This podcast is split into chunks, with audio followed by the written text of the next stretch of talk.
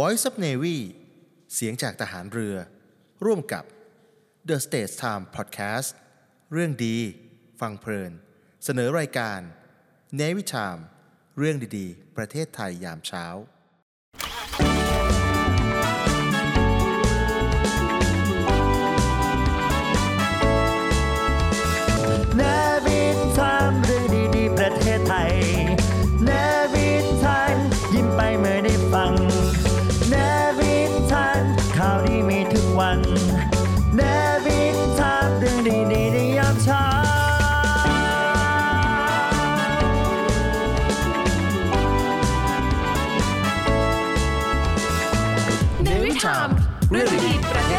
ามเช้า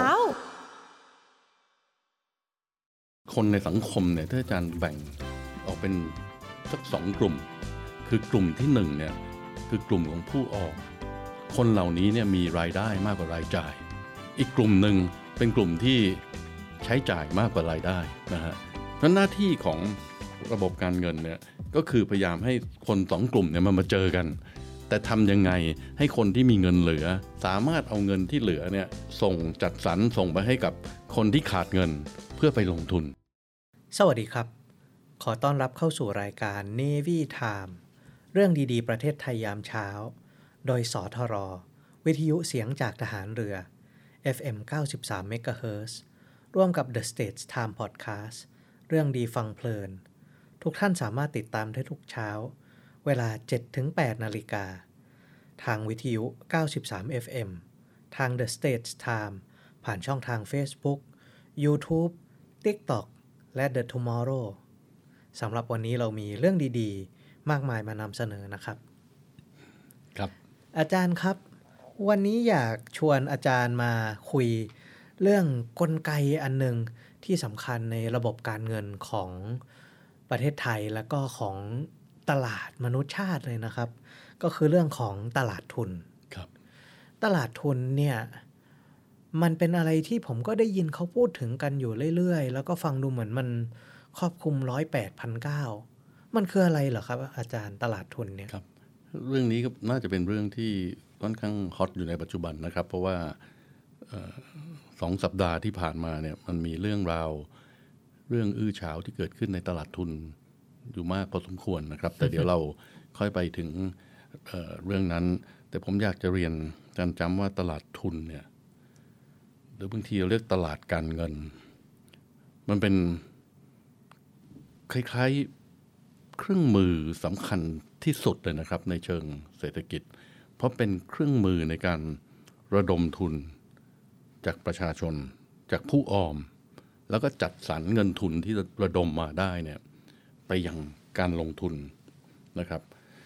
เพราะฉะนั้นตลาดการเงินที่มีประสิทธิภาพเนี่ยก็จะระดมทุนจากผู้ออมเงินได้ในจำนวนที่เพียงพอได้เยอะพอ แล้วก็สามารถนำเงินทุนที่ระดมมาได้เนี่ยอาจารย์ครับ จัดสรรไปยังโครงการลงทุนต่างๆ อย่างมีประสิทธิภาพนะครับ เขามีคำพูดที่พูดกันว่า เมื่อเงินมางานก็เดินนะครัใช่ครับ อันนี้เนี่ยเพราะว่าเงินเนี่ย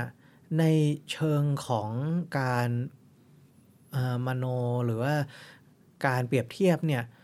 เรียกว่ามันเป็นตัววัดแรงงานอย่างหนึ่งได้เลยนะครับ เพราะว่าถ้าเกิดว่าเราอยากทำอุตสาหกรรม หรืออยากทำให้งานอะไรเดินเนี่ย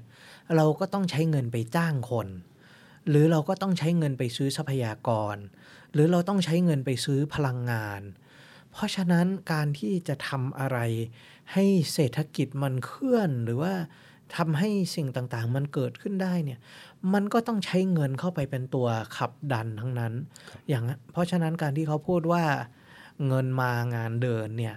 มันมีความจริงของมันอยู่ใช่ครับอย่างเป็นแก่นแท้เลยใช่นะครับอาจารย์ครับถ้าเกิดอาจารย์คนในสังคมเนี่ยถ้าอาจารย์แบ่งออกเป็นสักสองกลุ่มตามลักษณะการใช้เงินนะครับ คือกลุ่มที่หนึ่งเนี่ยคือกลุ่มของผู้ออม คนเหล่านี้เนี่ยมีรายได้มากกว่ารายจ่าย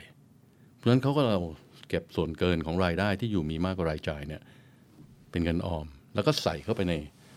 ระบบการเงินครับ อีกกลุ่มหนึ่งเป็นกลุ่มที่ใช้จ่ายมากกว่ารายได้นะฮะขาดดุลนะฮะขาดดุลพวกเกินดุลกับพวกขาดดุล ใช้จ่ายมากกว่ารายได้ ส่วนที่มันแตกต่างกันเนี่ยเขาก็ไปกู้ยืมหรือไป จำหน่ายตราสารการเงินเพื่อเอาเงินส่วนที่ขาดมากับเขานะครับเพราะหน้าที่ของระบบการเงินเนี่ยก็คือพยายามให้คนสองกลุ่มเนี่ยมันมาเจอกัน อาจจะผ่านคนกลาง หรืออาจจะไม่ผ่านคนกลางก็แล้วแต่ แต่ทำยังไงให้คนที่มีเงินเหลือ สามารถเอาเงินที่เหลือเนี่ยต่อส่งจัดสรรส่งไปให้กับคนที่ขาดเงินเพื่อไปลงทุนให้อันนี้งานผมันมเดินว่าที่อาจารย์พูดถึงอ่าว่าคนขายเอ่อ สารทุนเนี่ยเป็นประเด็นสำคัญมากเลยนะครับ เพราะว่าการที่เราบอกว่าเป็นคนที่เอ่อขาดดุลคนคนที่ต้องกู้ยืมเงินเนี่ยไม่ได้เป็นไม่ได้มีความหมายอะไรนอกจากว่าเป็นการกระทำทางการเงินของเขา หลาย ๆ บริษัทหลาย ๆ บุคคลที่มีรายได้มี productivity มีอะไรที่เอ่อเติบโตอย่างก้าวกระโดดเนี่ยเขาก็ทำได้เพราะว่าเขากู้ยืมเงินมานะครับ แต่ว่าการที่คนเหล่านี้เนี่ยที่สามารถเอาเงินไปใช้ได้อย่างมีประสิทธิภาพ หรือว่าเขาคิดว่าเขาทำได้เนี่ยกับคนที่มีเงินเหลืออยู่แล้วไม่รู้จะทำอะไรเนี่ยการเอามาให้เจอกันเนี่ยไม่ง่ายเลยนะครับครับ อาจารย์อยู่กลุ่มไหนอาจารย์อยู่กลุ่มเงินเหลือหรืออยู่เงินขาดฮะแล้วแต่ถามผมวันไหนของเดือนครับ ครับอาจารย์ตรงนี้มันจริง ๆ เราดูเหมือนง่าย ๆนะครับอาจารย์ครับ แต่จริง ๆ ความสำคัญมันเยอะเหลือเกิน อาจารย์คิดลองคิดดูสิฮะถ้าเกิดไม่มีตลาดการเงินเนี่ย คนที่มีเงินเหลือจะเอาเงินไปทำอะไรอาจารย์ก็ซุกไว้ใต้หมอน หรือขุดดินฝังเงินเอาไว้ อันนั้นคือกลุ่มคนเงินเหลือ ส่วนคนที่ขาดเงินทำยังไง ก็ทำอะไรไม่ได้ เพราะเงินไม่มางานก็ไม่เดินอย่างที่อาจารย์บอก ผมมีโครงการที่ดีมากๆนะฮะผมมีโครงการคิดระบบคอมพิวเตอร์ระบบใหม่ขึ้นมา แต่เงินไม่มา ไอเดียไม่เกิดการพัฒนาต่างๆ ไม่เคลื่อนไหว มันเท่ากับว่าใครก็ตามเนี่ยเป็นปู่โสมเฝ้าทรัพย์เอาไปฝังไปอะไรเนี่ยทำให้เศรษฐกิจมันฮะฮะมันหยุดชะงักนะครับฮะเพราะฉะนั้นการที่มีตลาดการเงินเนี่ยมาแล้วก็มีการส่งเงินจากคนที่มีเงินเหลือ ไปยังคนที่ต้องใช้เงินเนี่ยแล้วก็อย่างที่ว่าเงินมางานเดิน นี่คือหนึ่งในกลไกสำคัญจริง ๆ ของเศรษฐกิจที่จะเติบโต ครับ คราวนี้ถ้าเกิดเรามองลงไปให้อีกอีกระดับหนึ่งนะครับว่าตลาดการเงินหรือระบบการเงินเนี่ยมันมีอะไรอยู่ในนั้นบ้างนะครับ ก็ต้องจำแนกในเบื้องต้นอย่างนี้ครับว่าระบบการเงินทางอ้อมกับระบบการเงินทางตรงนะครับ ทางอ้อมเรียกว่า indirect finance นะฮะ indirect finance ครับเหรอครับ มันมีคนกลางเข้ามา มันมันไม่ได้ผู้มีเงินเหลือไม่ได้ใส่เงินเข้าไปที่โครงการโดยตรง แต่มันมีคนกลางเข้ามาเกี่ยวข้อง ที่ภาษาอังกฤษเรียกว่า intermediary นะฮะครับมันจะมีสถาบันการเงินเข้ามา อย่างเช่นแบงค์เนี่ยเป็นตัวอย่างที่เข้าใจง่ายที่สุด แบงค์รับเงินฝากจากคนที่มีเงินเหลือเนี่ยนะครับ แล้วก็ปล่อยสินเชื่อไปยังคนที่ต้องการใช้เงิน อันนี้เราเรียกว่าระบบการเงินทางอ้อม indirect finance นะฮะครับอ่ามันก็ทำงานของมันได้นะฮะ มีคนกลางเข้ามาช่วยกลันกรอง มีคนกลางเข้ามาช่วยระดมเงิน มีคนกลางเข้ามาช่วยพิจารณาเครดิตของบริษัทที่จะกู้เงินไปลงทุน อันนี้ก็ช่วยผู้บริโภคในการทำหน้าที่กลั่นกรอง อันนี้ก็ค่อนข้างจะตรงไปตรงมา คนมีเงินก็เงินไปฝากเลย คนที่ต้องใช้เงินก็ไปกู้โดยตรงจาก intermediary นี่เลย ครับ อีกระบบหนึ่งคือระบบการเงินทางตรง คือ direct finance นะฮะ direct finance เหรอครับ คือผู้ออมเนี่ย ผมไม่เอาเงินไปฝากกับธนาคารละแต่ผมอยากจะเอาเงินไปให้บริษัท ก โดยตรง บริษัท ข โดยตรง ผมกลั่นกรองเอง แต่ผมอาจจะปรึกษาที่ปรึกษาการเงิน หรืออาจจะให้พวกโบรกเกอร์ให้พวก dealer พวก underwriter เข้ามาช่วยให้คำปรึกษา แต่ผมซื้อตราสารของนักลงทุนโดยตรง ผมเป็นเจ้าของเขาโดยตรงอย่างนั้นนะฮะผมเป็นเจ้าของบริษัทกอโดยตรง ผมเป็นถือตราสารหนี้ของบริษัทขอโดยตรง อันนี้น่าสนใจนะครับ เพราะว่ามันมีความแตกต่างอยู่นิดนึง แต่มันก็สำคัญมาก เพราะว่าเวลาฟังดูแล้วเนี่ย ถ้าเกิดว่าเราไปซื้อตราสารหนี้หรือตราสารทุน หรือว่า เป็นเจ้าของที่ไปลงทุนกับเอาเงินของเราไปลงทุนกับบริษัท หรือกับบุคคลใดโดยตรงเนี่ยเท่ากับว่ามันไม่ต้องมีขั้นตอนทางอ้อมที่ว่าเราต้องเอาเงินของเราไปฝากธนาคาร แล้วธนาคารก็เป็นคนปล่อยกู้ เหมือนกับว่าเราสามารถที่จะได้เปอร์เซ็นต์ผลตอบแทนอะไรที่สูงขึ้น แต่ในทางกลับกัน เราก็ไม่มีการคุ้มครองที่มาจากการ เอาเงินไปฝากธนาคาร แล้วก็แบ่งไอ้ส่วนสองฝั่งอันนี้ออกแยกจากกันแล้ว หมายความว่าคนใดก็ตามที่เราเอาเงินไปลงทุนกับเขาไปซื้อตราสารของเขาเนี่ย ถ้าเกิดว่าวันไหนเขามีปัญหาไม่สามารถที่จะเอามาใช้หนี้เราได้ เราก็ต้องรับตรงๆเลย แต่ว่าในทางกลับกันมันก็มากับโอกาสที่จะได้รับผลตอบแทนสูงขึ้น ก็ด้วยนะครับครับมันก็มีทั้งข้อดีข้อเสียครับคือ ระบบ ธนาคารที่มีประสิทธิภาพเนี่ยก็ไม่ต้องคิดสเปรดอาจารย์เขาเรียกสเปรดอะนึกออกไหมฮะส่วนต่างระหว่างดอกเบี้ย เงินฝากกับดอกเบี้ยเงินกู้อืมนะครัฮะบตรงเนี้ยธนาคารก็เป็นเป็นรายได้ของธนาคารไปนะฮะเพราะฉะนั้นธนาคารยิ่งมีประสิทธิภาพสามารถจัดสรรได้ดี สามารถวิเคราะห์สินเชื่อได้ดีสเปรดตัวนี้ก็อาจจะแคบลงนะครับ เพราะฉะนั้นตรงเนี้ยคือต้นทุนที่เราต้องเสียให้กับการมีธนาคาร แทนที่อาจารย์บอกว่าเราควรจะได้ผลตอบแทนสูงขึ้น หรือ เรากู้เงินเราควรจะเสียดอกเบี้ยถูกลง มันก็มีคนมาเก็บค่าตรงตรงกลางไปนะฮะแต่เขาก็ทำหน้าที่เขาก็คือเขาวิเคราะห์เขากลั่นกรองข้อมูลเขา generate ข้อมูล ทางด้านสินเชื่อข้อมูลทางด้านเครดิตจำนวนมากนะฮะอันนี้ก็เป็นหน้าที่ของสถาบันการเงิน แต่ขณะเดียวกันถึงแม้อาจารย์จะเป็นผู้ลงทุนโดยตรงใน direct finance นะครับระบบการเงินโดยตรง แต่มันก็มีตัวประกอบเข้ามาเกี่ยวข้องเยอะครับ อาจารย์เนื่องจาก ระบบการเงินเนี่ยมันมีลักษณะพิเศษอยู่อย่างหนึ่งครับ มันมีสิ่งที่ภาษาที่นักวิชาการเขาเรียกว่า asymmetric information ระปัญหาข้อมูลข่าวสารที่มันไม่สมดุลไม่สมมาตรกันระหว่างคนให้เงินกับคนใช้เงินนะฮะคนใช้เงินเนี่ยข้อมูลเยอะฮะเพราะเขารู้ว่าเขาเอาไปทำอะไร เขาไปลงทุนในโครงการที่มันดี หรือเขาเข้าไปลงทุนในโครงการที่ผิดกฎหมาย อันนี้เราไม่มีสิทธิ์รู้เลย เราเป็นคนให้เงินเนี่ยนะฮะ เพราะฉะนั้นอันนี้คือปัญหาพื้นฐานของ asymmetric information ไม่เหมือนอาจารย์ไปกินก๋วยเตี๋ยวอาจารย์รู้ก๋วยเตี๋ยวชามนี้น่าจะอร่อยเพราะอาจารย์มองเห็นให้มันอร่อย แต่เวลาอาจารย์เอาเงินไปลงทุนเนี่ยเราไม่รู้เลยว่าเจ้าของโครงการเนี่ยเอาไปทำปู้ยี่ปู้ยำอะไรหรือเปล่า อันนี้เป็นปรากฏการณ์ที่จริง ๆ ในตลาดก็เกิดขึ้นเยอะนะครับ อย่างเช่นว่าถ้าเราจะไปซื้อบ้าน การที่เราไปซื้อบ้านเนี่ย เราวันนั้นอาจจะเข้าไปเดินดูโบรกเกอร์พาไปเดินทัวร์เราก็เห็นว่าเออมันทุกอย่างโอเคก็ได้ แต่ว่าโบรกเกอร์ที่ไม่บอกเราก็คือเจ้าของคนที่แล้วมีปัญหาเเกิดเหตุเเกิดเหตุคดีความอะไรในบ้านนั้น แล้วก็เป็นเหมือนอะไรที่คนถือว่าติดกับบ้านนั้นอยู่ โบรกเกอร์เขาก็ไม่บอกเรา ซึ่งอันนี้เนี่ยมันทำให้ราคาถ้าเกิดว่าคนรู้ขึ้นมาก็อาจจะต่ำลงไป อันนี้ก็นับเป็น asymmetric information อย่างหนึ่ง ในทางกับกันถ้าเกิดว่าเราไปแม้กระทั่งไปจ่ายตลาดไปซื้อผลไม้ไปซื้อปลาไปซื้ออะไรอย่างนี้เนี่ยเขาอาจจะเอาผลไม้ที่ไม่มีคุณภาพมาให้ก็ได้ อาจจะเน่าแล้วอาจจะดิบบางคนถ้าเกิดว่าสามารถดูออกดูเป็นว่าของมีความเหมาะสม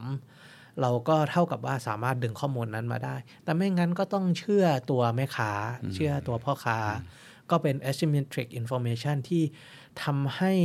การซื้อขายเนี่ยมันก็อาจจะเกิดการเอ่อความฝืดได้ เพราะว่า เอ๊ะเราจ่ายเงินไปคุ้มจริงหรือเปล่า แล้วสำหรับฝั่งผู้ขายด้วย เพราะว่าตราบใดที่ผู้ขายเนี่ยรู้ว่า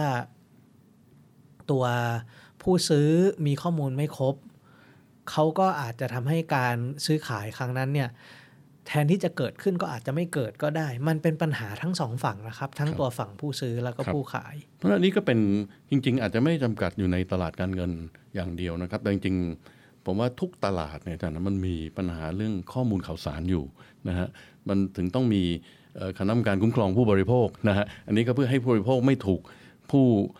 ผู้ผลิตผู้ประกอบการเนี่ยต้มตุ๋นเอานะฮะใช่ครับนะฮะก็เลยต้องมีอันนี้นะฮะหรืออาจจะต้องมีการทำรีวิว ปัจจุบันเนี่ยเราดู third party review ในพวกโซเชียลมีเดียต่างๆ อันนี้ก็เป็นสิ่งที่ช่วยทำให้ information มันมีความสมบูรณ์มากขึ้นครับนะฮะเวลาอาจารย์ดูสินค้าใดอาจารย์จะไปเช็คว่ารีวิวเป็นยังไงใช่ไหมฮะผมว่าอันเนี้ยก็คือแนวทางหนึ่งในการเข้ามาแก้ปัญหาเรื่องข้อมูลข่าวสารของของตลาดฮะ และแน่นอนว่าทางทุนทางพวกบริษัทต่าง ๆ เนี่ยเขาก็มีบริษัทที่มาทำการรีวิวพวกนี้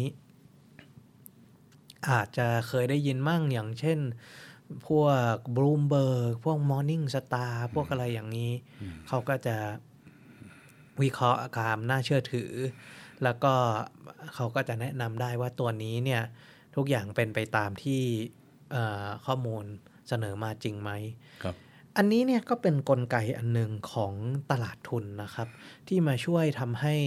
คนที่มีเงินแล้วต้องการจะเอาไปลงทุนอะไรเนี่ยสามารถตัดสินใจได้อย่างชาญฉลาดขึ้นเพราะก่อนที่มันจะมาเป็นตลาดนะครับ ผมคิดว่ามันมีผู้เล่นจำนวนเยอะแยะมากอยู่ในตลาดนั้นนะฮะเพื่อให้ตลาดมันมีประสิทธิภาพสูงสุดเนี่ยผมคิดว่ามันเป็นหน้าที่ของรัฐบาลเหมือนกันที่จะต้องเข้ามาพัฒนาตลาดให้มันมีประสิทธิภาพ และให้มันสามารถคุ้มครองนักลงทุนได้ โดยเฉพาะนักลงทุนรายย่อยอย่างพวกเราเนี่ยนะครับซึ่งอันนี้จริง ๆ น่าสนใจนะครับ เพราะว่าการพัฒนาตลาดเนี่ยมันไม่ใช่อะไรที่มนุษยชาติเกิดมามันก็มีมาแล้ว หลาย ๆ อย่างพวกนี้มันต้องค่อย ๆ สร้างกลไกขึ้นมา แล้วก็พัฒนาขึ้นมา เหมือนอย่างโครงสร้างพื้นฐานเลยนะครับ ไม่ว่าจะเป็นระบบธนาคารที่เชื่อมต่อกันได้ ระบบการจ่าย ระบบการสื่อสารราคา หรือแม้กระทั่งการต่อไปในภาพกว้างเนี่ยว่าสามารถซื้อขายพวกสินเชื่อสสามารถซื้อตราสารหุ้นอะไรไปยังต่างประเทศ หรือสามารถที่จะ list บนตลาดในหลาย ๆ ประเทศพร้อม ๆ กันได้เนี่ย ของอย่างพวกนี้นี่มันไม่ใช่ว่ามันเราเริ่มมามันก็มีมาแล้วนะครับ มันต้องพัฒนาทีละแห่งทีละแห่ง แล้วถ้าเกิดว่าดูของไทยเนี่ย แล้วเทียบไปยังประเทศเพื่อนบ้านหลายที่ตลาดทุนของเขาก็ยังไม่พัฒนาเท่าของเรานะครับครับ กระบวนการพัฒนาเนี่ยอาจารย์ครับเอ่อมันก็มีการล้มลุกคลุกคลานนะอาจารย์ฮะเอ่อผมยกตัวอย่างเอ่อตลาดการเงินแบบทางอ้อมก่อน ที่มีสถาบันการเงินเข้ามาระดมเงินแล้วก็จัดสรรไปอาจารย์จะเห็นว่าเราล้มครั้งใหญ่เนี่ยคือตอนวิกฤตต้มยำกุ้ง เมื่อปี 2540 นะครับ แบงค์ล้มกันระนาวระเนระนาดไปหมด เพราะว่าปล่อยสินเชื่อแล้วกลายเป็นหนี้ศูนย์นะฮะปล่อยสินเชื่อแล้วศูนย์ปล่อยสินเชื่อแล้วศูนย์ต้องลดทุนต้องอะไรต่ออะไร อันนี้รัฐบาลก็พยายามเอ่อสร้างระบบสถาบันการเงินให้มันมีความเข้มแข็งขึ้นมา สถาบันการเงินในยอาจารย์มักจะคิดถึงแบงก์ ก่อนนะแบงก์ก็เป็นผู้เล่นรายใหญ่สุดในสถาบันการเงิน แต่จริงๆ มันมีสถาบันอีกหลายสถาบันที่ถือเป็นสถาบันการเงินด้วย บริษัทประกันภัยประกันชีวิตก็ระดมทุนก็เป็นฮนะครับแล้วก็ปล่อยสินเชื่อนะครับ หรือแม้แต่ธนาคารเฉพาะกิจของรัฐบาลเนี่ยอย่างเช่น ทกส ธนาคารเกษตรเนยอาจารย์ครับ หรือธนาคารอาคารสงเคราะห์พวกนี้ก็เป็นสถาบันการเงินเหมือนกัน เพราะฉะนั้นอันนี้รัฐบาลใช้เวลาครับในการทำให้สถาบันเหล่านี้เนี่ย มันทำหน้าที่อย่างดีที่สุด แล้วก็ในขณะเดียวกันก็ต้องคุ้มครองผู้ฝากเงินในระดับที่เหมาะสม ความคุ้มครองนี้ก็น่าจะมาในรูปแบบของการต้องให้มีเงินสำรองว่า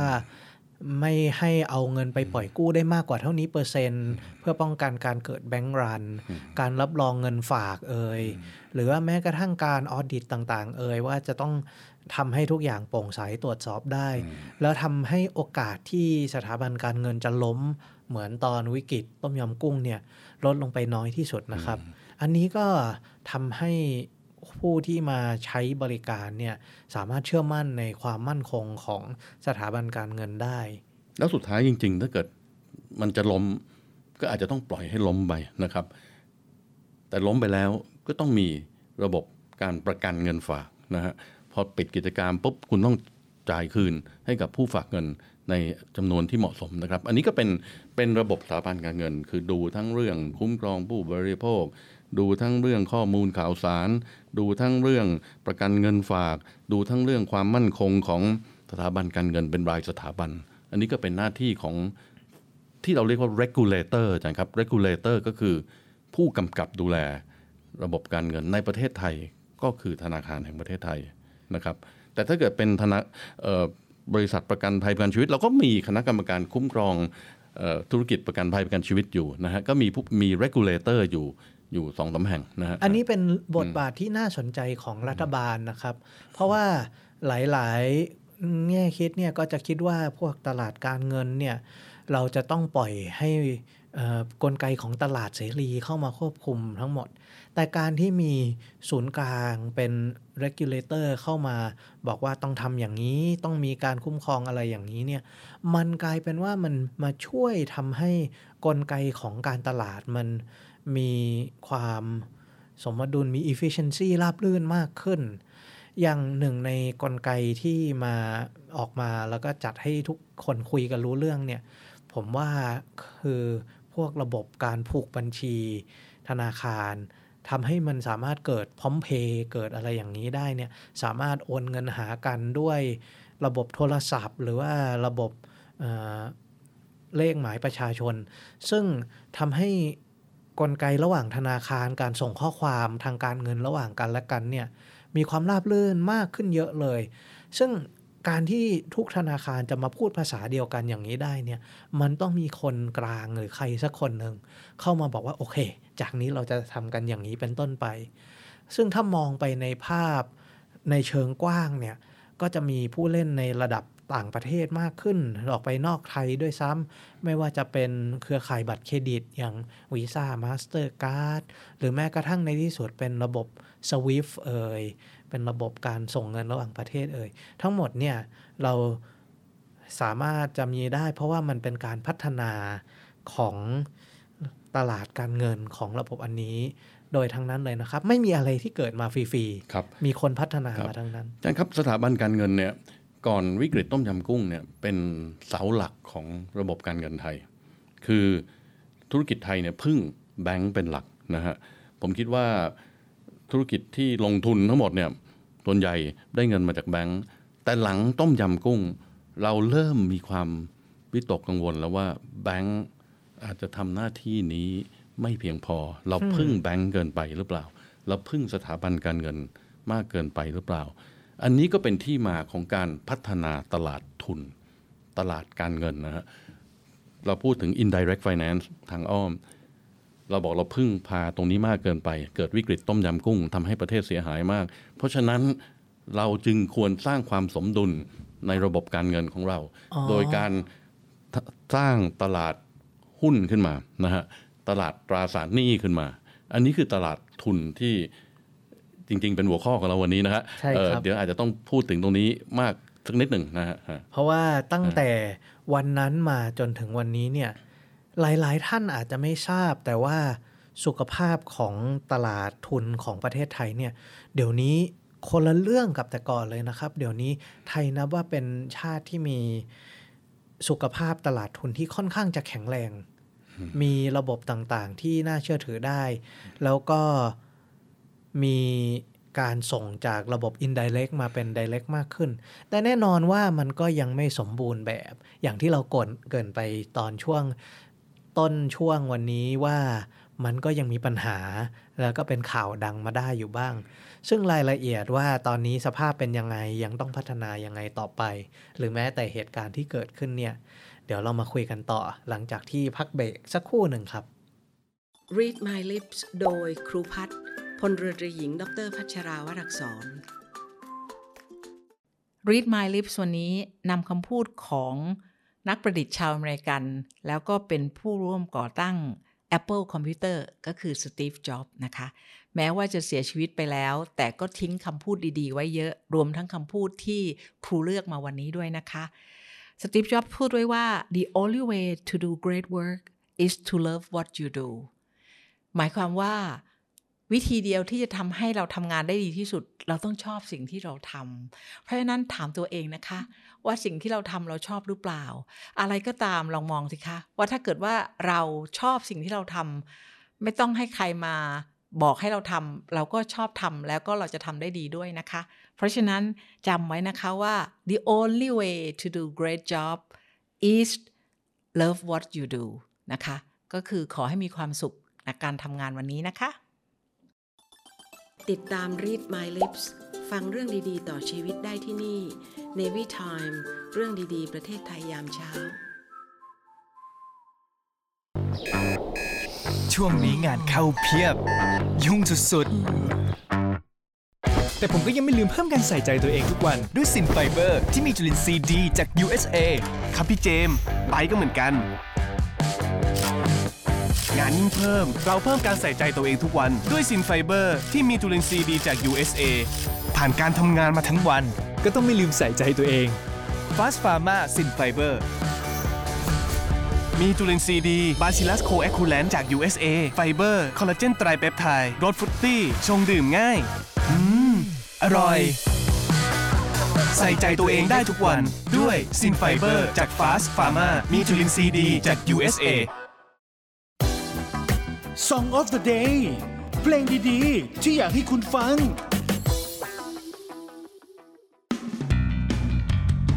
สนับสนุนโดยซินไฟเบอร์ที่เจมและไบรท์เลือก พร้อมถ่ายทำได้ทุกวัน มีจำหน่ายแล้วที่7 e เ e ่ e อทุกสาขา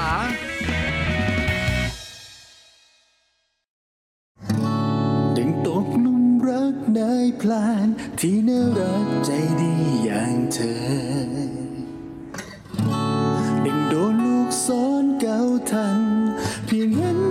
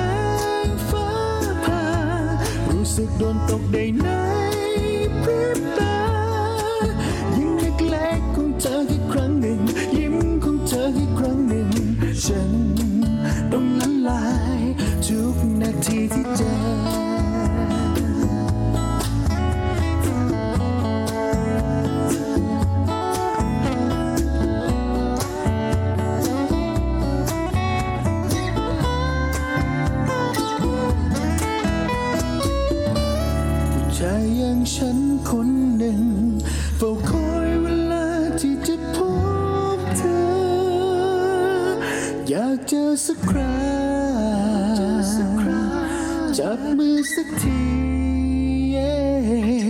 รู้สึกมันดังไฟช็อตในอกรู้สึกโดนตกด้วยรอยยิ้มเธอ เพียงแค่เสี้ยวนาทีหนึ่งวินาทีหนึ่ง ฉันต้องละเมา รู้สึกมันดังโดนแสงฟ้าผ่ารู้สึกโดนตก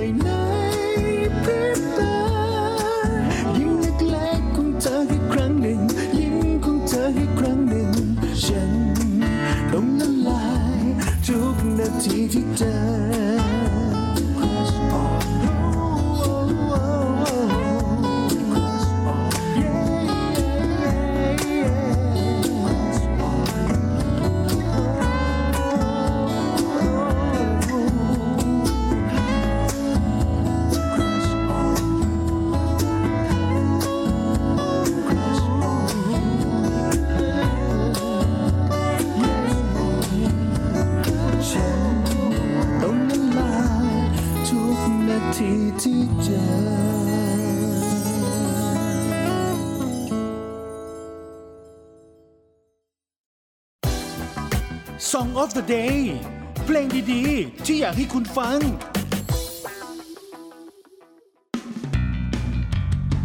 สนับสนุนโดยซินไฟเบอร์ที่เจมและไบรท์เลือก พร้อมถ่ายทำได้ทุกวัน มีจำหน่ายแล้วที่7 e เ e ่ e อทุกสาขา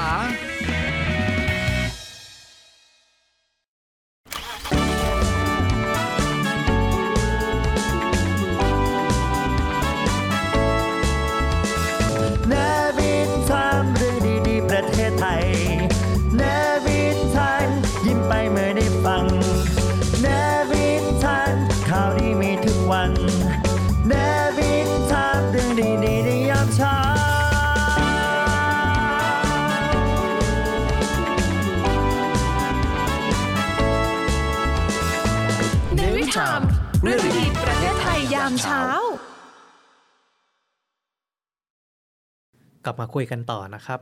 จากที่สักครู่นี้เราพูดถึงเรื่องการพัฒนาสถาบันการเงิน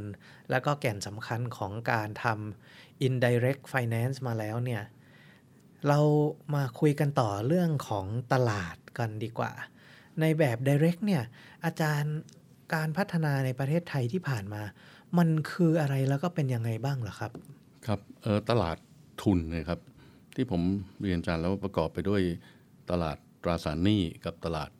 เอ่อหุ้นนะครับ มันต่างกันยังไงล่ะครับ ตราสารหนี้กับครับตลาดหุ้นหนี้ก็คือเป็นตราสารที่เราถือ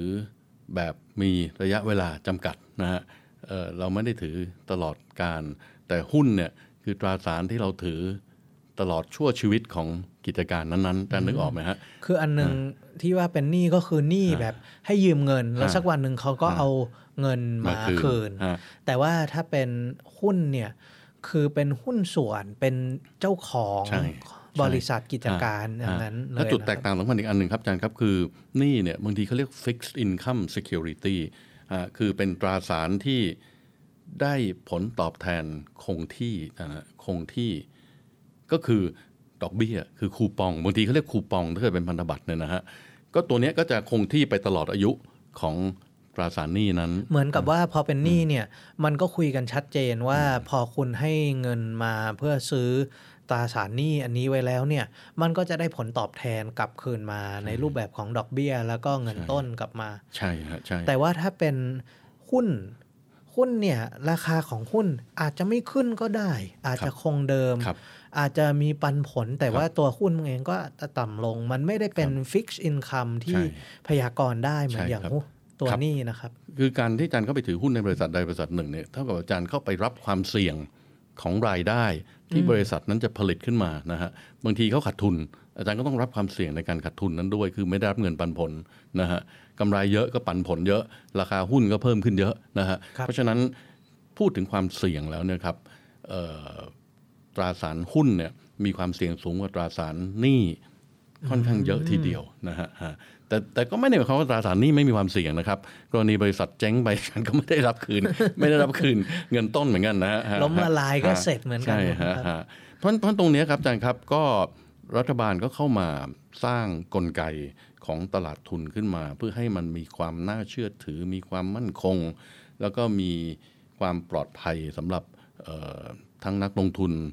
เอ่อซึ่งเป็นผู้ออมนะครับแล้วก็ผู้ใช้เงิน ซึ่งเป็นบริษัทจำกัดที่เข้ามาจดทะเบียนในตลาดหลักทรัพย์เนี่ยนะครับ ผมขอเริ่มที่ตราสารหนี้ก่อนเร็วๆเดี๋ยววันนี้เราจะพูดตราสารหุ้นเยอะตราสารทุนเยอะนิดหนึ่งเพราะมันเป็นเรื่องมันซับซ้อนที่เดกว่าที่เกิดปัญหาขึ้นในสองอาทิตย์ที่ผ่านมาเนี่ยนะครับเอ่อตราสารหนี้เนี่ยเมื่อก่อนเราไม่ค่อยมีนะฮะเอ่อเอ่อรัฐบาลเอ่อหลังวิกฤตต้มยำกุ้งเนี่ยก็ได้ พัฒนาให้เกิดตราตลาดตราสารหนี้ขึ้นมาที่เรียกว่า bond market บางทีเรียก debenture ก็มีนะฮะเอ่อโดยใช้เงินกู้ของรัฐบาลเนี่ย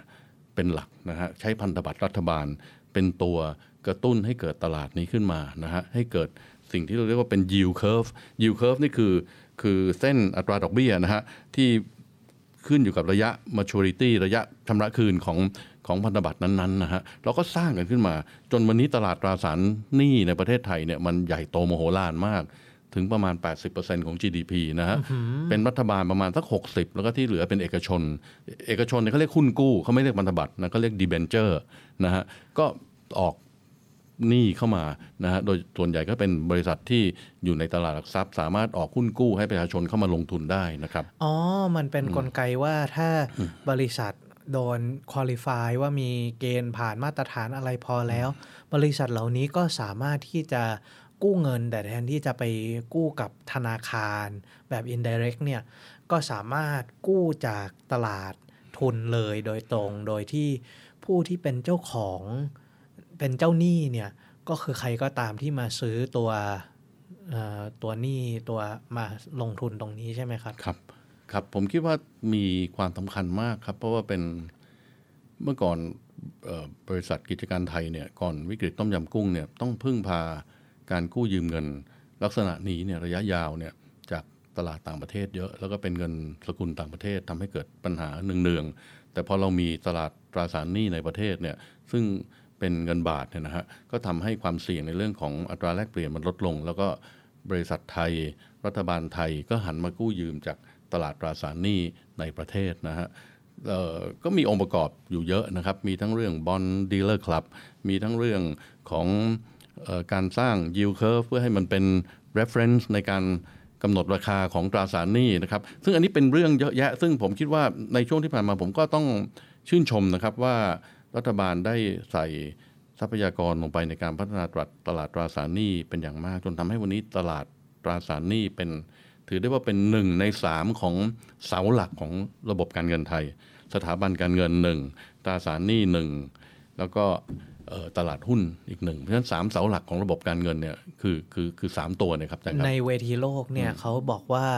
ตลาดตราสารหนี้เนี่ยหรือตลาดเงินกู้เนี่ย ใหญ่กว่าตลาดหุ้นเยอะเลยนะครับ ถึงแม้ว่ามันอาจจะดูไม่ตื่นเต้นเท่าราคามัน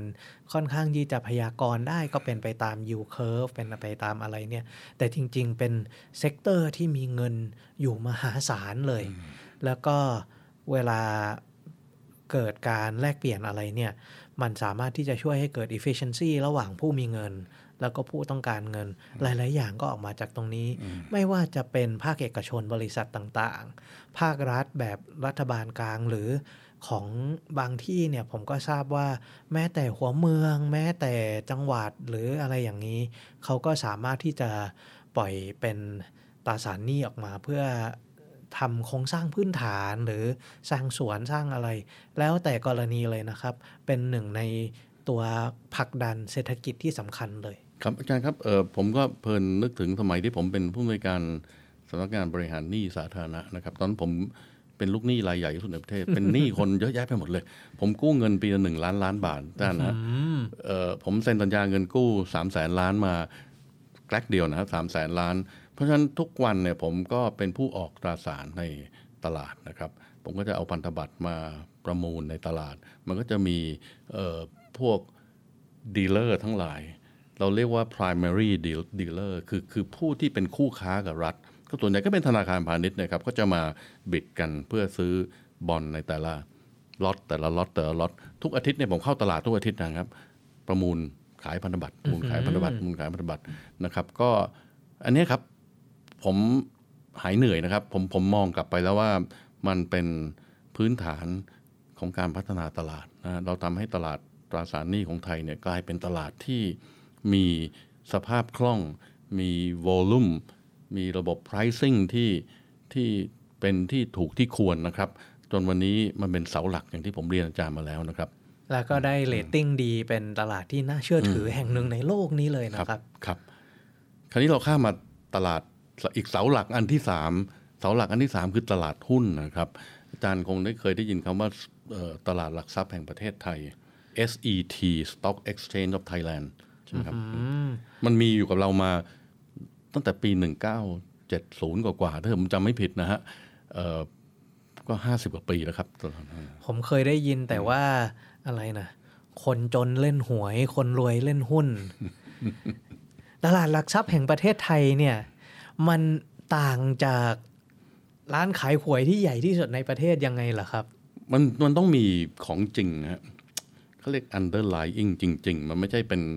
ปั่นกันขึ้นมาเป็นลมเป็นฝุ่นขึ้นมานะฮะมันจะต้องมีบริษัทจดทะเบียนในตลาดหลักทรัพย์แห่งประเทศไทย ปัจจุบันผมก็จะมีสักประมาณ500 600 บริษัทอยู่ในตลาดหลักทรัพย์นะครับ บริษัทจดทะเบียนเหล่านี้ ก็ออกตราสารหุ้นขึ้นมา ผ่านกระบวนการ IPO อย่างภาษาเต็มเขา initial public offering นะฮะเอ่อผ่านกระบวนการ underwriter ผ่านกระบวนการอนุมัติ โดยตลาดหลักทรัพย์ โดยกรอตอซึ่งกำกับตลาดหลักทรัพย์อีกทีหนึ่งนะฮะก่อนที่จะเสนอขายหุ้นกับประชาชนได้ เพราะฉะนั้นมันมีกระบวนการมีผู้เล่นของมัน บริษัทจำกัดเนี่ยนะครับบริษัทเราเรียกเป็นบริษัทมหาชนที่จดทะเบียนในตลาดหลักทรัพย์ การจะเป็นบริษัทจดทะเบียนในตลาดหลักทรัพย์เนี่ย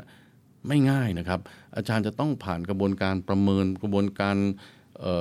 corporate governance มีคณะกรรมการบริษัท มีกรรมการอิสระ ซึ่งเป็นตัวแทนผู้ถือหุ้นรายย่อยนะฮะไม่ใช่กลุ่มเจ้าของรายใหญ่เข้ามา แต่ผู้เดียวนะฮะต้องมีกรรมการอิสระอย่างน้อยหนึ่งในสามของของบอร์ด ต้องมีคณะกรรมการตรวจสอบที่คอยกำกับดูแลการตรวจสอบภายในของบริษัทนะฮะอาจารย์จะต้องไปจ้างผู้สอบบัญชีที่ได้รับอนุญาตนะฮะผู้สอบบัญชีบางทีเป็น Big Four ด้วยซ้ำไปนะ มันจะมีผู้สอบบัญชีรายใหญ่ของโลกอยู่ไม่กี่แห่งนะฮะพวกนี้ก็เป็นยักษ์ใหญ่ เพราะฉะนั้นก่อนที่อาจารย์จะ ซื้อขายหุ้นในตลาดหลักทรัพย์ได้เนี่ยเสนอขายหุ้นตลาดหลักทรัพย์อาจารย์จะต้องมีระบบภายในเพื่อ make sure ว่า corporate governance นะธรรมาภิบาล บรรษัทพิบาล ระบบการกำกับดูแลกิจการที่ดีของอาจารย์เนี่ยของบริษัทจดทะเบียนเนี่ยเป็นไปตามมาตรฐานของตลาดหลักทรัพย์แห่งประเทศไทย ฟังดูแล้วมันเป็นกระบวนการที่ยุ่งยากปวดหัวมากเลยนะครับทำไมบริษัทเขาถึง ในที่สุดเข้าตลาดหลักทรัพย์กันเหรอครับ เขาได้อะไรอะครับ จากการที่ผ่านความปวดหัวทั้งหลายเหล่านี้มาเนี่ยครับอันนี้เป็นคำถามที่สำคัญมากนะฮะทำไมบริษัทของเจ้าสัวไม่ไม่เป็นเจ้าสัวไปตลอดการก็คือ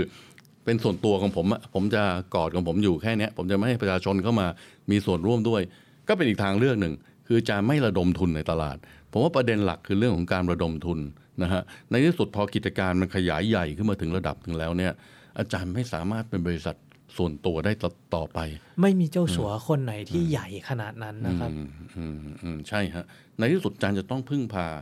เงินจากมวลชนมวลชนฮะเงินจากมวลชน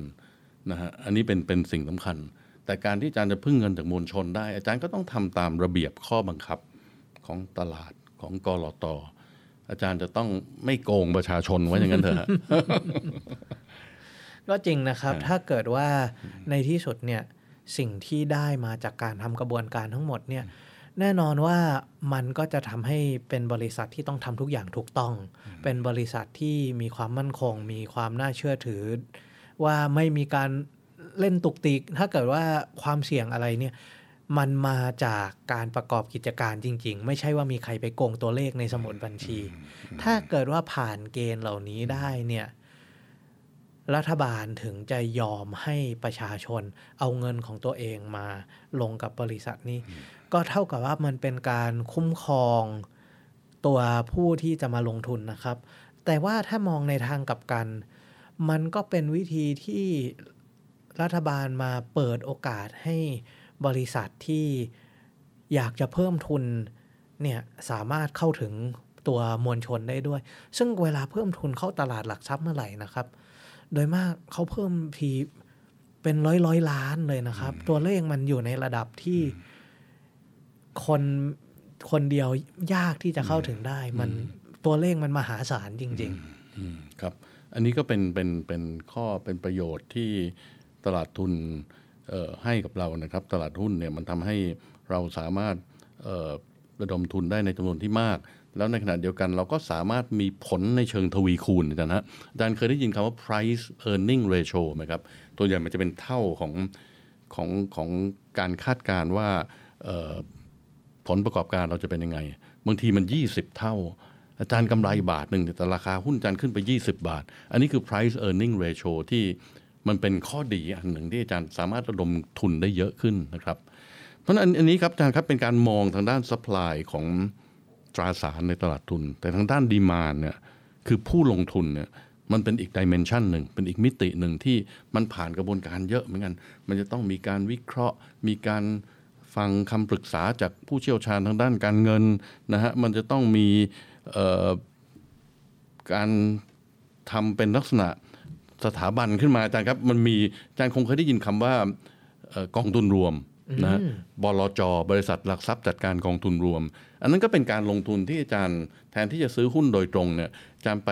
ซื้อหน่วยลงทุนในกองทุนรวมและให้กองทุนรวมเนี่ยก็เป็นคนเข้าไปซื้อหุ้นผ่านการวิเคราะห์แบบมืออาชีพขึ้นมานะฮะอันนี้ก็เป็นทางด้าน demand ก็จะมีกระบวนการมีผู้เล่นเยอะแยะไปหมด มี credit rating agency อาจารย์เคยได้ยินสถาบันจัดอันดับความน่าเชื่อถือไหมครับพวกนี้ก็จะมาจัดอันดับว่าบริษัทกอที่อยู่ในระดับหลักทรัพย์เนี่ยควรจะเป็นระดับ Triple B plus หรือเป็นระดับ Single A Single A plus plus นะฮะมันก็จะมีผู้จัดอันดับพวกนี้ที่ช่วยให้ผู้บริโภคคือผู้ลงทุนเนี่ยสามารถมีข้อมูล แล้วก็แก้ปัญหาที่เมื่อกี้ผมเรียนอาจารย์แล้วว่าเป็นปัญหา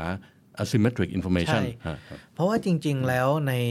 ตลาดทุนเนี่ยถ้าจะว่าไปหลังจากเอาพื้นฐานตัวนี้ ไปยังผู้เป็นบริษัทหลักทรัพย์บริษัทบนจนี่ที่ว่าเนี่ย มันมีเครื่องมือทางการเงินอะไรอีกมหาศาลเลยนะครับ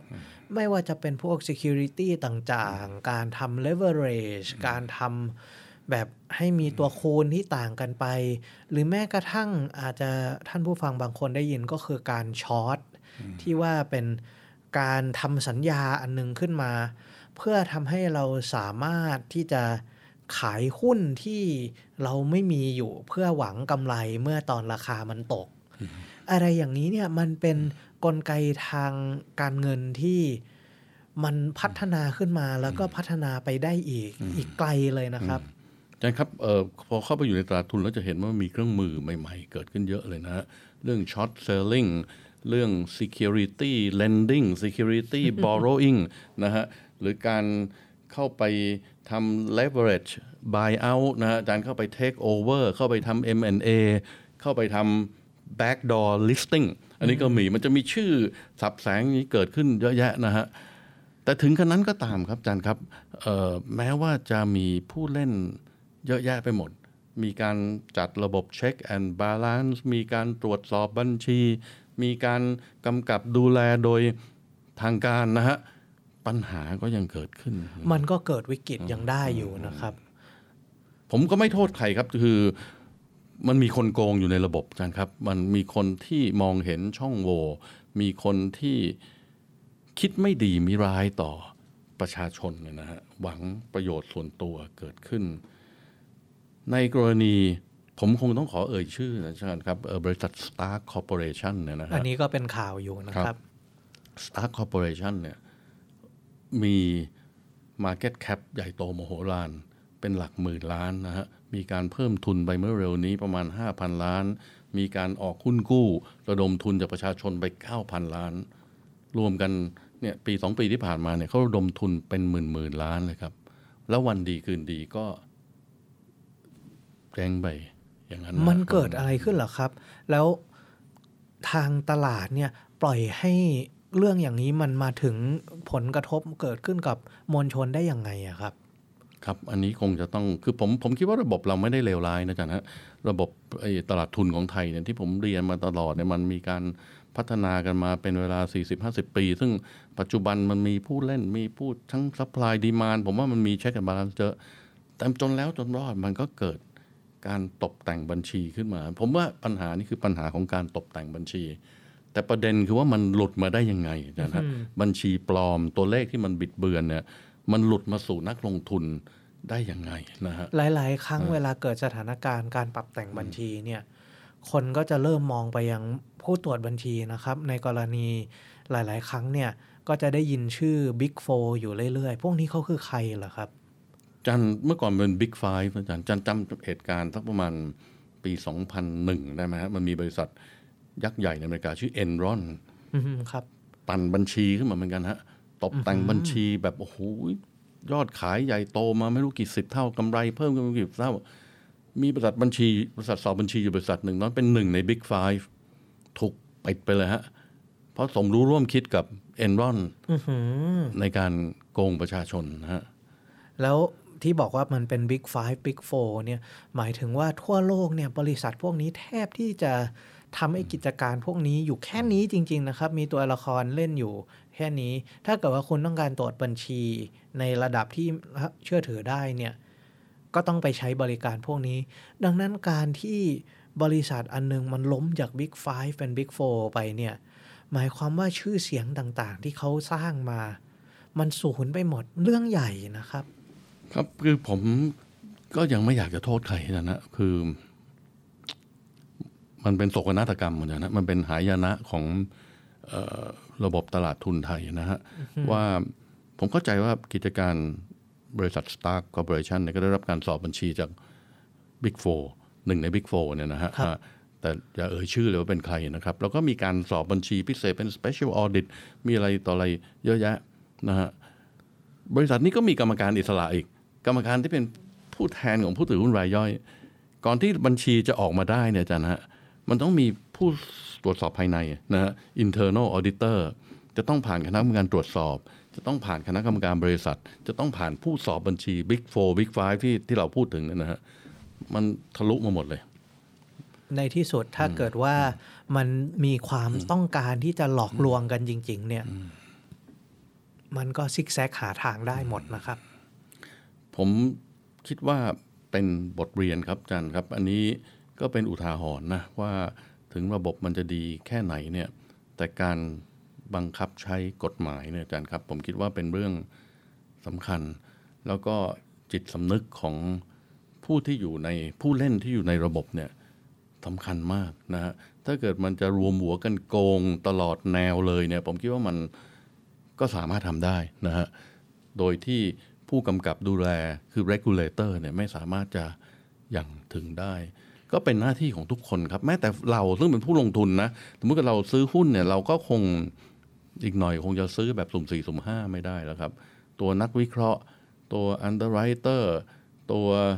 เอ่อธนาคารก็ปล่อยสินเชื่อธนาธนาคารก็เจ็บตัวนะครับงานเนี้ยครับจากการโกงบัญชีนะนะครับ ก็คงจะต้องใช้การพินิจพิเคราะห์มากขึ้นเป็นลำดับครับ แล้วผมคิดว่าตัวสำคัญอาจารย์ครับ ผมคิดว่าคำว่า corporate governance เนี่ยนะฮะอืม ปัจจุบันกรตหรือตลาดทรัพย์ให้ความสำคัญมาก ระบบของเราเป็นระบบที่สร้างขึ้นมาเพื่อ ensure ว่าเรามี corporate governance นะฮะแต่จนแล้วจนรอดมันก็ไม่ไม่ไม่ไปไม่รอดนะมันก็อืมพยายามที่จะมากัน แต่ว่าในที่สุดเนี่ย มันก็ยังมีอะไรที่หลุดออกมาได้นะครับในอย่างที่เขาพูดกันนะว่าการลงทุนมีความเสี่ยง ในที่สุดความเสี่ยงเหล่านี้เนี่ย ตลาดก็ รัฐบาลก็พยายามที่จะทำให้เล็กที่สุด พยายามมาตั้งกรอบให้ได้มากที่สุดเท่าที่จะทำได้ พยายามลดให้มันเหลือแต่ความเสี่ยงของการปฏิบัติการว่าจะขึ้นจะลง แต่ในที่สุดความเสี่ยงของการลงทุนเนี่ยมันก็มีหลาย ๆ อย่างที่อยู่นอกเหนือการควบคุม ไม่ว่าจะเป็นสถานการณ์อย่างการหลอกบัญชีปลอมบัญชีอะไรอย่างนี้ หรือแม้กระทั่งสถานการณ์ที่ใหญ่กว่าประเทศใดประเทศหนึ่ง อย่างตอนที่เกิดโรคระบาดหรือว่าเกิดสงครามอะไรอย่างนี้เนี่ยในที่สุดความเสี่ยงเหล่านี้มันมันก็เป็นความเป็นสิ่งที่มีอยู่จริงที่เราก็ควบคุมแล้วก็พยายามมาสกัดกั้นได้ แค่ในระดับหนึ่งเท่านั้นนะครับครับอาจารย์ครับเพราะฉะนั้นสิ่งที่ต้องทำนะครับคือการบังคับใช้กฎหมายนะครับเออแล้วก็ เอาผู้กระทำผิดมาลงโทษโดยเร็วนะ อันนี้ผมคิดว่าต้องต้องเร็วมาก ระบบกฎหมายไทยยังเป็นระบบที่ใช้ใช้เวลานานมากเกินไปนะครับสองคือเรื่องของ corporate governance ต้องเข้มข้นขึ้นไปอีกนะฮะผู้เล่นทุกคนในระบบต้องเข้มข้น แล้วก็สุดท้ายครับเรื่องพวกเราเนี่ยครับคือพวกนักลงทุนเนี่ยก็จะต้องลงทุนด้วยความระมัดระวังครับ ใช่ครับ อย่าเอาแต่ chasing alpha อย่างเดียว เพื่อที่ว่าจะได้ผลตอบแทนที่สูง ยังไงก็อย่าลืมนะครับว่าในที่สุดเนี่ยการลงทุนก็มีความเสี่ยงต้องระมัดระวัง แต่ว่าก็ต้องมีความภูมิใจนะครับว่าสภาพตลาดทุนของไทยทุกวันนี้เนี่ยที่พัฒนามาถึงจุดนี้ได้ มันก็เติบโตมาจากการเรียนรู้บทเรียนต่างๆ ไม่ว่าจะเป็นสมัยต้มยำกุ้งที่มันเกิดเหตุวิกฤตขึ้นมาแล้วเราก็พัฒนาสิ่งใหม่ ๆ มีการตรวจสอบมาใหม่ๆเพื่อพยายามที่จะป้องกันไม่ให้สถานการณ์วิกฤตมันเกิดขึ้นอีกแล้ว ครั้งนี้เนี่ยผมก็มั่นใจว่าจะเป็นบทเรียนที่ตลาดของไทยก็จะเรียนรู้ แล้วในอนาคตต่อไปเนี่ยเราก็จะมีความมั่นคง แล้วก็ตลาดทุนเราก็จะเข้มแข็งขึ้นกว่าเดิมนี้ไปนะครับ ครับผมเชื่อมั่นอย่างนั้นครับอาจารย์ครับครับ วันนี้เวลาของเราก็หมดลงแล้ว ขอลาไปก่อนสำหรับวันนี้ สวัสดีครับ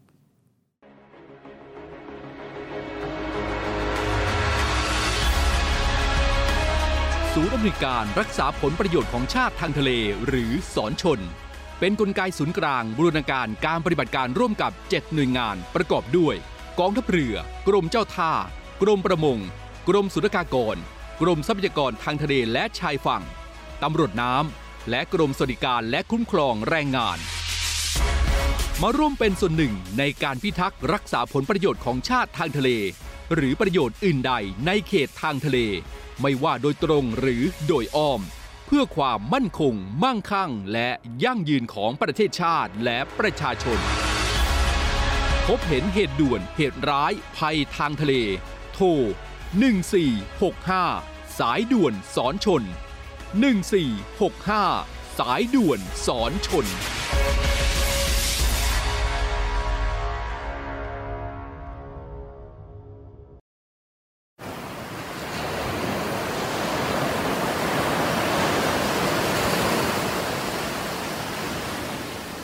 หาดทรายขาว น้ำทะเลใส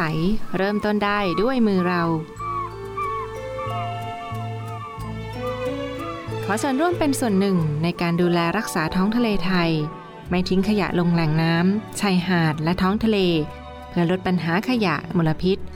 ลดการใช้ถุงพลาสติก ไม่ทำร้ายสัตว์ทะเลหายาก และทำการประมงอย่างถูกวิธี เพื่ออนุรักษ์แนวปะการังอย่างยั่งยืน และท่องเที่ยวแบบวิถีใหม่ ปลอดภัยต่อธรรมชาติ กองทัพเรือสนับสนุนการปกป้องรักษาทรัพยากรธรรมชาติทางทะเลของไทย เพื่อความอุดมสมบูรณ์และยั่งยืนตลอดไป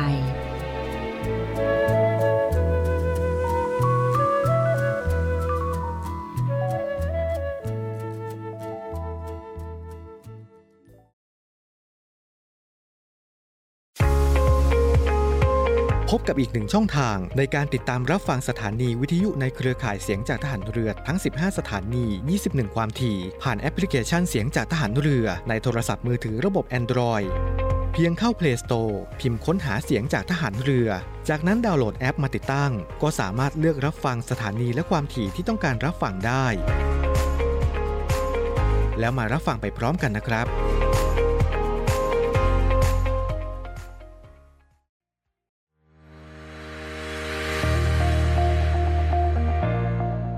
The Trusted Navy ขอเชิญร่วมติดตามข่าวสาร ภารกิจ และเรื่องราวที่น่าสนใจของกองทัพเรือ ผ่านช่องทาง YouTube ของกองทัพเรือด้วยการกดไลค์ กดติดตาม YouTube Channel กองทัพเรือ Royal Thai Navy Official Channel มาอัปเดตข่าวสารและร่วมเป็นส่วนหนึ่งของกองทัพเรือที่ประชาชนเชื่อมั่นและภาคภูมิใจ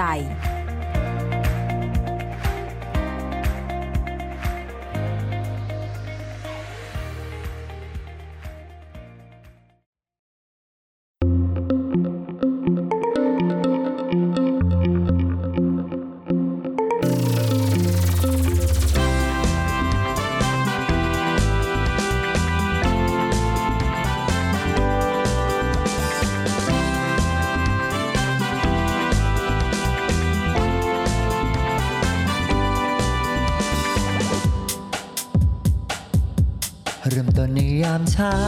เรื่องราวที่ดีๆ เปิดฟังได้ที่นี่ ให้มีแรงบันดาลใจ ข่าวดีที่สร้างสรรค์ มาฟังในวิถีให้คุณได้ติดตามเรื่องดีๆ ประเทศไทย มีเรื่องราวดีๆ ในทุกวัน ให้ได้ฟังมีรอยยิ้มในทุกเช้าเนวิทามเรื่องดีๆ ประเทศไทยเนวิทาน ยิ้มไปเมื่อได้ฟังเนวิทานข่าวดีมีทุกวันเนวิทามเรื่องดีๆในยามเช้าเนวิทามเรื่องดีๆ ประเทศไทยเนวิทานยิ้มไปเมื่อได้ฟังเนวิทานข่าวดีมีทุกวันเนวิทามเรื่องดีๆในยามเช้า